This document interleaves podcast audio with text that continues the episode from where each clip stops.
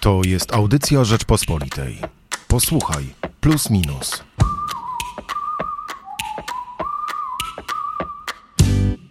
W tym tygodniu w magazynie Plus Minus przyglądamy się no, tak naprawdę członkostwu i szansą na członkostwo Ukrainy w Unii Europejskiej, ale przez pryzmat w ogóle Unii Europejskiej, naszych oczekiwań wobec niej i oczekiwań innych krajów europejskich, jeśli chodzi o przyszłość Unii. I o tym porozmawiam dzisiaj z Jędrzejem Bieleckim, z autorem, można powiedzieć, jednego z tekstów, tak naprawdę z autorem wywiadów w naszym daniu głównym pluso-minusowym. Ja nazywam się Michał Płociński, tak już, żeby wszelkim formalnościom stało się zadość.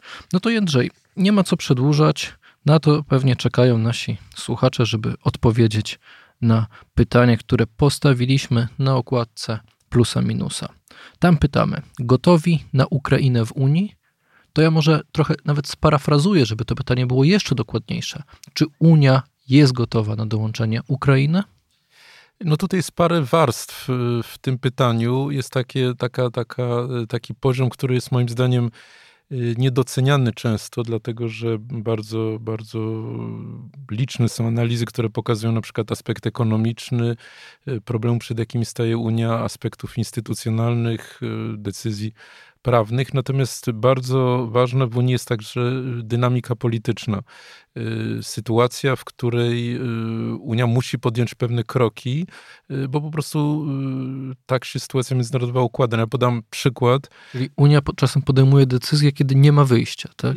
Tak, to są te najważniejsze decyzje, nawet jeżeli one są bardzo trudne. No tutaj takim przykładem chociażby jest oczywiście zjednoczenie Niemiec i naruszenie tej równowagi między Francją a Niemcami, które zaowocowało utworzeniem euro jako gwarancji, że Niemcy nie będą budowały własnego imperium samodzielnego. Yy, o euro mówiło się od lat 70., decyzji w tej sprawie nie było przez dziesięciolecia i yy, niezależnie od tego, czy Unia była gotowa, bo obiektywnie finansowo nie była gotowa, yy, to pokazał kryzys 2010 roku i, i konieczne zmiany jak Unia Bankowa. No innym takim przykładem jest oczywiście pandemia, też zaskoczenie i po raz pierwszy uwspólnotowienie długu, co było przez Niemcy odrzucane bardzo długo. Danie Komisji Europejskiej możliwości zaciągania kredytów na własne konto, co jest dosyć istotnym krokiem takim w kierunku federalnym, no bo po prostu ta pandemia do tego Unię zmusiła. Jakaś sytuacja dzisiaj? No dzisiaj bardzo potężnym czynnikiem jest czynnik moralny, to znaczy widok prezydenta Zeleńskiego, Ukraińców walczących o wolność, broniących się przeciwko krajowi, który do niedawna był uważany za drugą największą potęgę wojskową yy, i broniącej demokracji tak naprawdę w Europie, no to jest widok, którego po prostu zwyczajnie yy, zachodni przywódcy nie mogą zlekceważyć, nie, nie mogą powiedzieć, że problemu nie ma. Oczywiście yy, to jest ten czynnik, który pytanie, jak długo będzie trwał, czy jak się, w jakich warunkach skończy się wojna, czy po paru latach, jak gdyby to zobowiązanie moralne nie opadnie.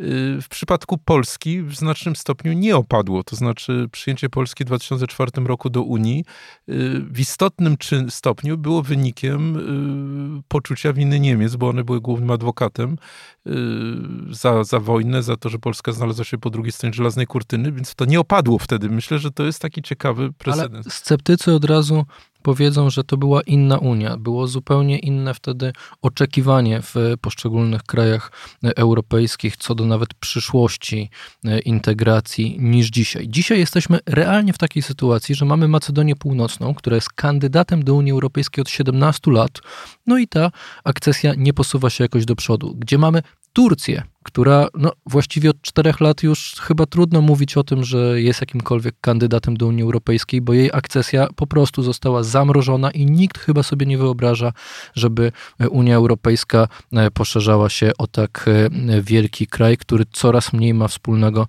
z ideałami demokracji e, liberalnej. I mamy kryzys, który, tak jak mówisz, może to przełamać, może zmusić Unię do działania. No ale jak mamy kryzys, który może pomóc Ukrainie, to czy to jest kryzys, który w ogóle pomoże innym krajom i w ogóle mm, jakoś zmieni całą tą koncepcję, która trochę jednak wpadła na jakieś bagna i nie wiadomo co z nią zrobić, koncepcję e, integracji europejskiej i rozszerzenia e, o kolejne e, kraje. Jak bardzo musi zmienić się Unia i jakie reformy są konieczne, żeby rzeczywiście coś tutaj poszło do przodu?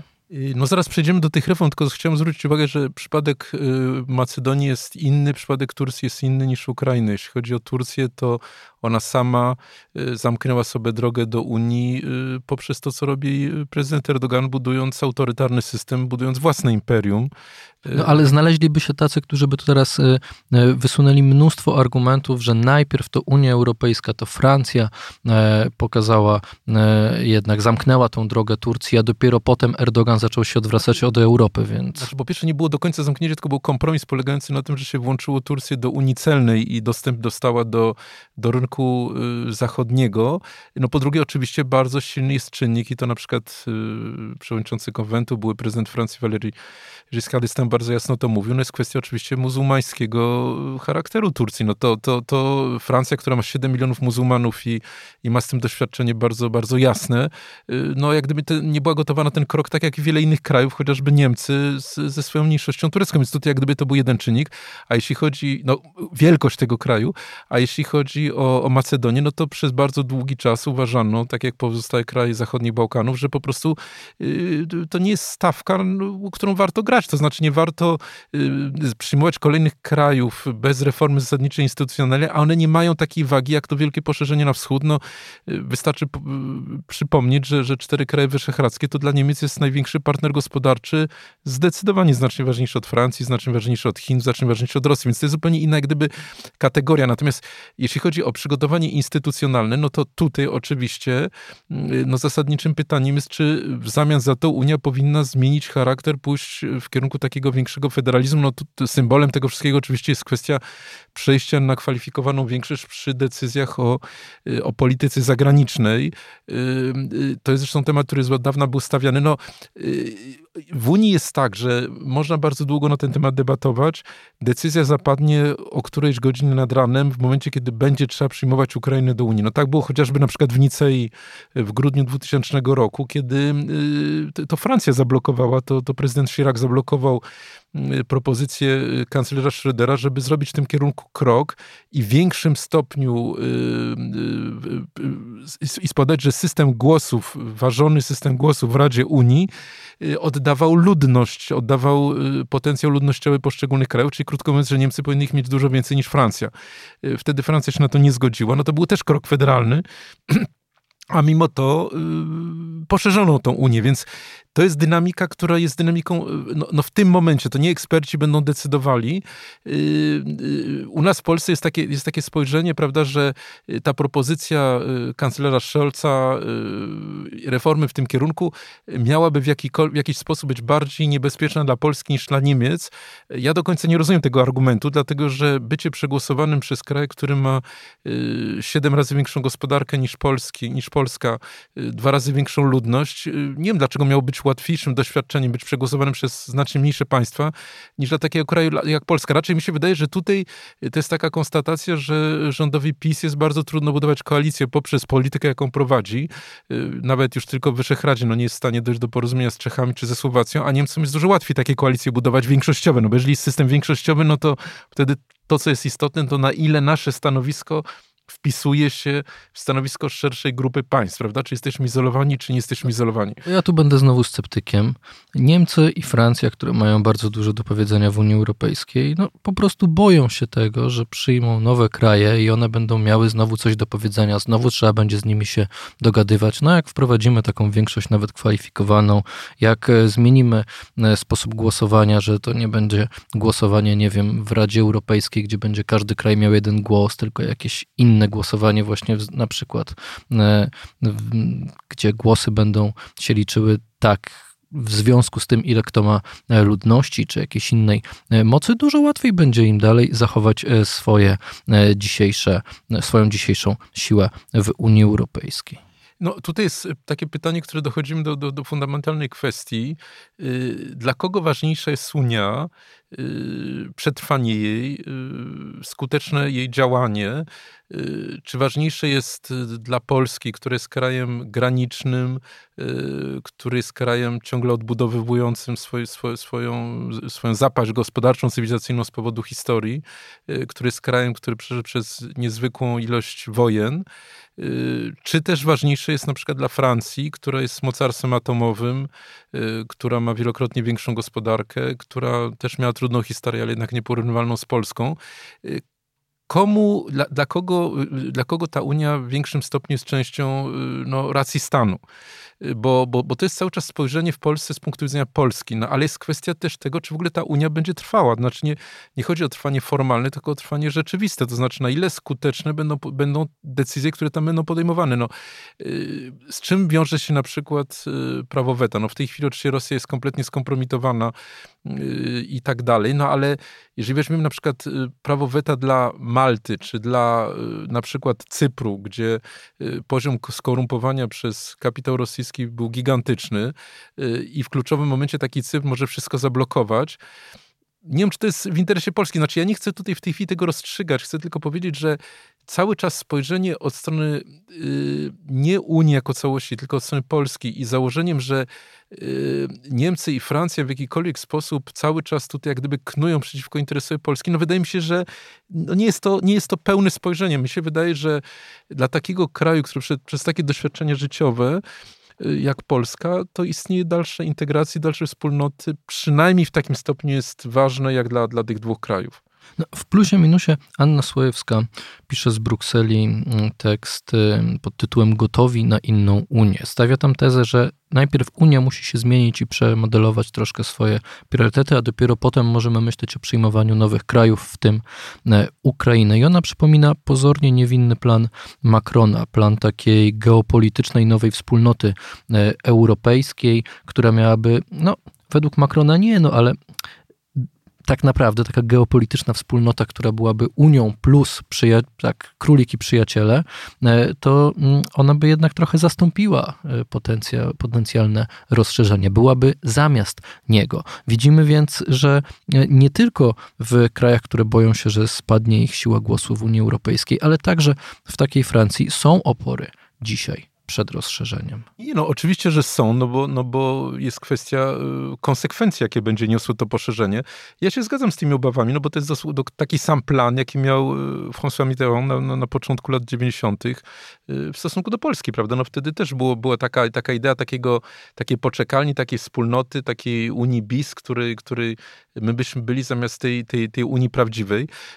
No to też trzeba pamiętać o tym, że sama idea integracji, sama idea wspólnoty, no traktat traktat elizejski, który podpisał y, de Gaulle i Adenauer, no to jest wszystko dziecko Francji. To, to, Francja stworzyła to, to nie Polska stworzyła Unię, y, więc y, Francja czuje jak gdyby może nie tyle odpowiedzialność, co, co, co masz szczególny stosunek i to nawet nie chodzi tylko o to, że to jest takie jej dziecko, tylko chodzi o to, że to miał być przede wszystkim instrument szerzenia znaczenia Francji. Francja rozumiała, że sama już tego nie może zrobić i że potrzebuje instrumentu, który, poprzez który będzie mogła ten wpływ wielkomocarstwowy zachować. Y, to jest coraz trudniej dla niej, im szersza jest ta Unia, przede wszystkim dlatego, że Y, że Niemcy stały się o wiele potężniejsze. Euro miało stworzyć z Niemiec Niemcy europejskie. Okazuje się 20 lat później, że to Europa stała się niemiecka, a nie tak jak Francja to widziała. No więc są kolejne pomysły, zresztą polityczne, bo to też jest kwestia struktury władzy. No, we Francji prezydent ma nieporównywalną władzę do kanclerza, nie musi się y, rozliczać przed Zgromadzeniem Narodowym. No, ma ten aspekt polityczny, no i też jest ta tradycja wywodząca się przecież z absolutyzmu, jeszcze do, do która powoduje, że prezydent, który ma pewien pomysł, prawda, taki, albo który spotyka się z wielkimi tego świata, nie wiem, z Putinem, z Bidenem, no to to pokazuje tą, ten charakter Francji. Więc yy, yy, natomiast ja nie sądzę, żeby ten pomysł miał być jakimkolwiek ani alternatywą, bo tutaj wszyscy doskonale wiedzą, że to, co jest istotne, to jest sama Unia tak naprawdę, ani żeby się skończył jakimkolwiek powodzeniem. No, tych inicjatyw było bardzo dużo. Ja nawet, no, na przykład przypomnę Nie wiem, czy, czy, czy pamiętasz czegoś, coś takiego, co też Francja tworzyła, jak Unia Śródziemnomorska? Czy coś takiego pamiętasz? Czy, czy, czy przypominasz sobie na przykład taki szczyt w Barcelonie, potem miały być kolejne takie szczyty? Y, no jakoś to zmarło śmiercią naturalną. Y, to była odpowiedź na coś, co też zresztą zamarło, czyli Partnerstwo Wschodnie, które z kolei Polska wylansowała ze Szwecją, no więc chodziło o to, żeby taką równowagę zrobić. Jedno zmarło i drugie zmarło. Siłą Unii jest to, że ona ma dosyć mocne podstawy ekonomiczne, instytucjonalne. No po prostu to jest jednolity rynek, są bardzo duże interesy finansowe, gospodarcze i przez to ona, ona w dużym stopniu trwa. Będzie Ukraina w Unii, czy nie będzie? No moim zdaniem to jest dosyć otwarte pytanie, dlatego nie chcę y, tutaj odpowiadać tak jasno, ponieważ to jest udawanie, że człowiek ma większą wiedzę niż ma. Yy, przypomnę, że yy, Niemcy, znaczy, że przypomnę, że Stany Zjednoczone mimo całego aparatu wywiadu CIA y, oceniały możliwości obrony Ukrainy w lutym tego roku w taki sposób, że chciały ewakuować prezydenta Zeleńskiego i uważały, że wszystko jest stracone łącznie z Kijowem.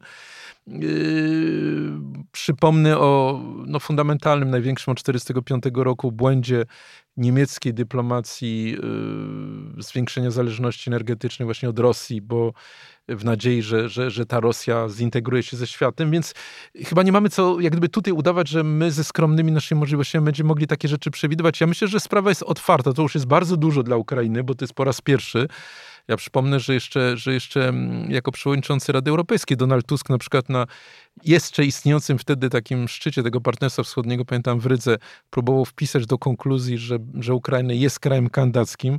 Wtedy nikogo to nie interesowało, no a teraz był jednak ten wyjazd do Kijowa mm, kanclerza Scholza, prezydenta Macrona i premiera Dragiego i zaoferowanie tego statusu, co będzie wiązało się z konsekwencjami instytucjonalnymi. Więc ja myślę, że jeżeli powiemy, że to jest realny, realny dylemat dla Unii, to jest realna możliwość dla Unii, to już i tak jest bardzo dużo dla takiego kraju jak Ukraina. A chyba możemy powiedzieć, że dla nas, z punktu widzenia racji stanu Polski, Ukraina w Unii, no, byłaby całkiem dobrym rozwiązaniem. Byłaby, ale przy założeniu, że jednocześnie bierzemy odpowiedzialność za Unię. To znaczy, że potrafimy wzbić się do poziomu kraju, który nie tylko myśli o tutaj swoim własnym podwórku i tylko patrzy zawsze ze swojego punktu widzenia, ale patrzy też z punktu widzenia Unii samej i tutaj zgadzam się właśnie z tym, z tym założeniem tego tekstu, że są konieczne reformy, które być może mogą być w pewnym momencie problematyczne, że to nie jest wszystko bezkosztowe dla Polski z punktu widzenia no, takiej psychicznego, psychicznej akceptacji. No to w najnowszym magazynie Plus Minus możemy jeszcze polecić obok tekstu Anny Słojewskiej e, Twoją rozmowę z Andrem Sapirem, belgijskim ekonomistą. Tytuł tej rozmowy Droga do zamożności wiodła przez Niemcy. Mam nadzieję, że to naszych słuchaczy zachęci do zajrzenia do naszego magazynu. O wywiadzie rozmawiać nie będziemy, bo to w końcu już Ty rozmawiałeś z Andrem Sapirem. W każdym razie więcej w magazynie plus minus. Moim rozmówcą był dzisiaj Jędrzej Bielecki. Dziękuję bardzo. I bardzo dziękujemy Państwu za wysłuchanie naszej rozmowy. Już w piątek na stronie rppl zaczną pojawiać się stron, y, teksty z magazynu Plus Minus. W sobotę zapraszamy Państwa do kiosków. Michał Płociński. Dziękuję. Słuchaj więcej na stronie podcasty.rp.pl. Szukaj Rzeczpospolita Audycje w serwisach streamingowych.